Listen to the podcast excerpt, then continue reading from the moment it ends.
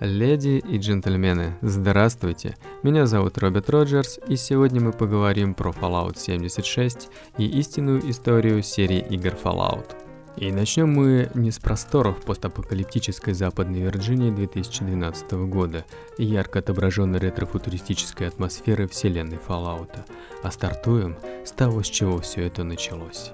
Перенесемся назад во времени. Спокойный вечер 27 сентября 1997 года.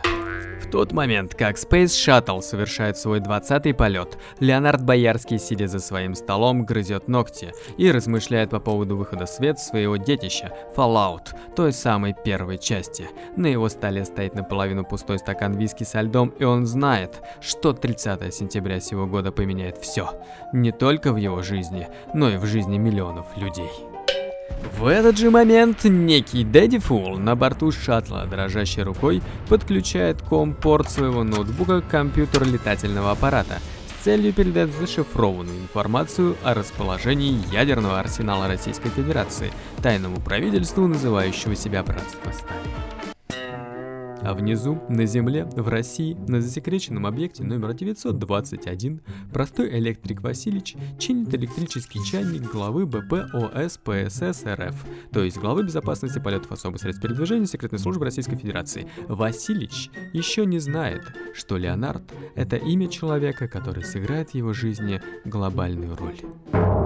28 сентября. Леонард Боярский просыпается днем после жуткого похмелья и обгрызанными в хлам ногтями. Он судорожно нащупывает наполовину полный стакан виски без льда на своем столе и залпом его выпивает. Почему? Потому что Леонард настоящий мужик, и в нем течет кровь его прапрадеда, который мигрировал в Мексику из России, а также кровь его прадеда, который в дальнейшем в одних красных труселях с золотой звездочкой, доставшихся ему от его деда, в одиночку пересек границу между Мексикой и США.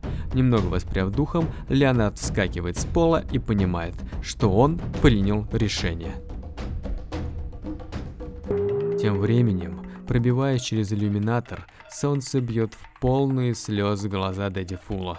Он сжимает в своем кулаке старую, помятую фотокарточку, на которой запечатлен его любимый хомяк Джереми. И мысль, которая не отпускала Дэдди всю ночь, по щелчку пальцев находит ответ. Он понимает, ради кого он все это сделал. В таком состоянии экипаж шаттла его и находит в отхожих помещениях космического челнока. Капитан корабля, всем своим видом героический мужик, начинает изучать найденный ноутбук с выкрученным на корню компортом – Спустя 5 или может быть 6 минут нейроны его мозга складывают всю коварную цепочку произошедшего, и в панике он бросается к узлу связи, чтобы передать информацию в Центр управления полетом. Но, секунда в секунду, как он начинает произносить первое слово, спутник, отвечающий за связь, уходит слишком далеко от шаттла, и связь обрывается. Следующая возможность что-то сообщить появится только через 24 часа. 13 минут, 4 секунды, плюс-минус погрешность в одну минуту. Сухая, соленая капля скатывается по брутальной щеке капитана корабля и, огибая край губы, запутывается в щетине его небритого подбородка.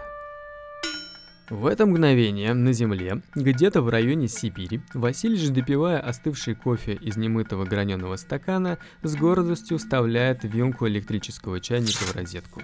Спустя несколько минут чайник начинает свистеть от кипящей в нем воды, и Василич, расплываясь в улыбке, ложится спать. И в тот же момент, как Василич лег спать, в США, в школе, учащиеся гордо запели гимн своей страны.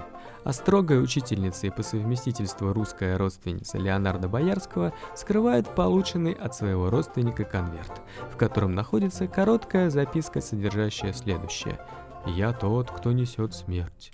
Преклонись предо мной и моли о пощаде, или дай бутерброд». И тут женщина в годах вспоминает, что забыла передать так любимые Леонардом бутерброды, когда они вместе отмечали День американской деловой женщины, который иначе называется День предпринимательниц.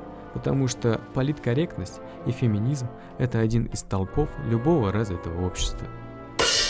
Переносимся на несколько десятков километров южнее школы, где в этот самый момент Леонард Боярский открывает ящик своего прикроватного комода, чем будет своего пса Билли Боба Третьего.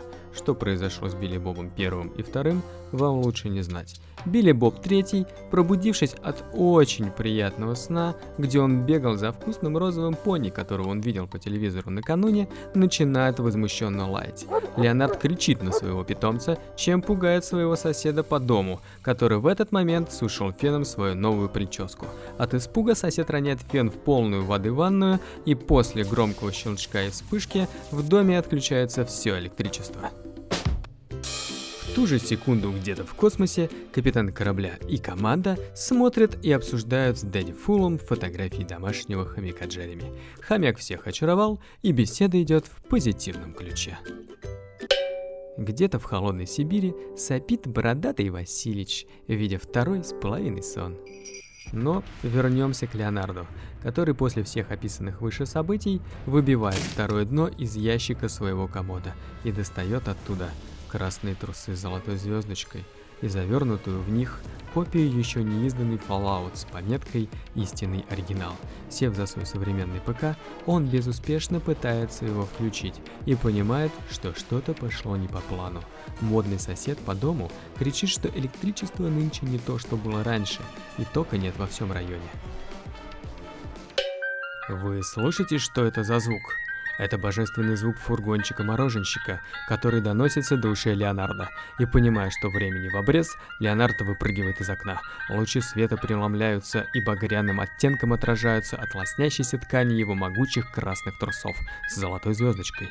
Неловкий кульбит, и он уже около фургона с мороженым, и в тот же момент, как мороженщик передает очередной рожок жаждущему ребенку, фургончик с ревом набирает скорость и начинает движение вперед встречным потоком ветра, развивая волосы на голову голой груди Леонардо. Дети начинают драться за мороженое, а фургон точкой уходит вдаль. В этот момент хомяк Джереми, будучи истинным домашним хомяком, только вылез из своего домика и лениво направлялся в сторону колеса, потому что кардионагрузки – залог долгой и здоровой жизни. Россия. Василич – чувствуя своей богатой русской душой, что что-то неладное пробуждается от сна, и, продирая глаза, смотрит на громко тикающий будильник. Понимая, что время позднее, и можно без палева поиграть в любимую игру Тетрис на местном суперкомпьютере, он заваривает кофе в починенном чайнике и вместе с ним идет навстречу новому experience у.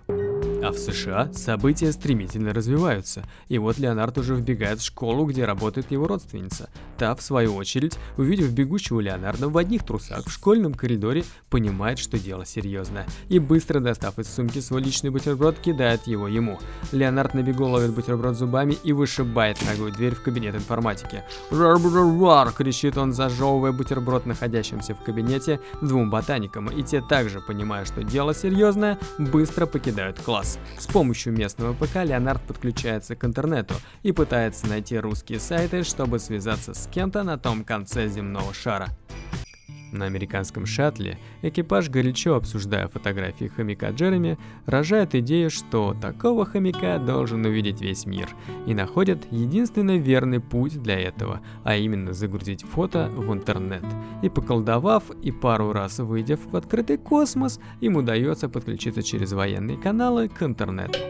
Василич убирал очередную полоску квадратиков, превосходя свой собственный рекорд в Тетрисе, а в США – Харизматичный хомяк Джереми разгонял свое колесо все быстрее и быстрее, и в какой-то момент крепление колеса не выдержало и вместе с Джереми выпрыгнуло и ударило о край клетки, перевернув ее.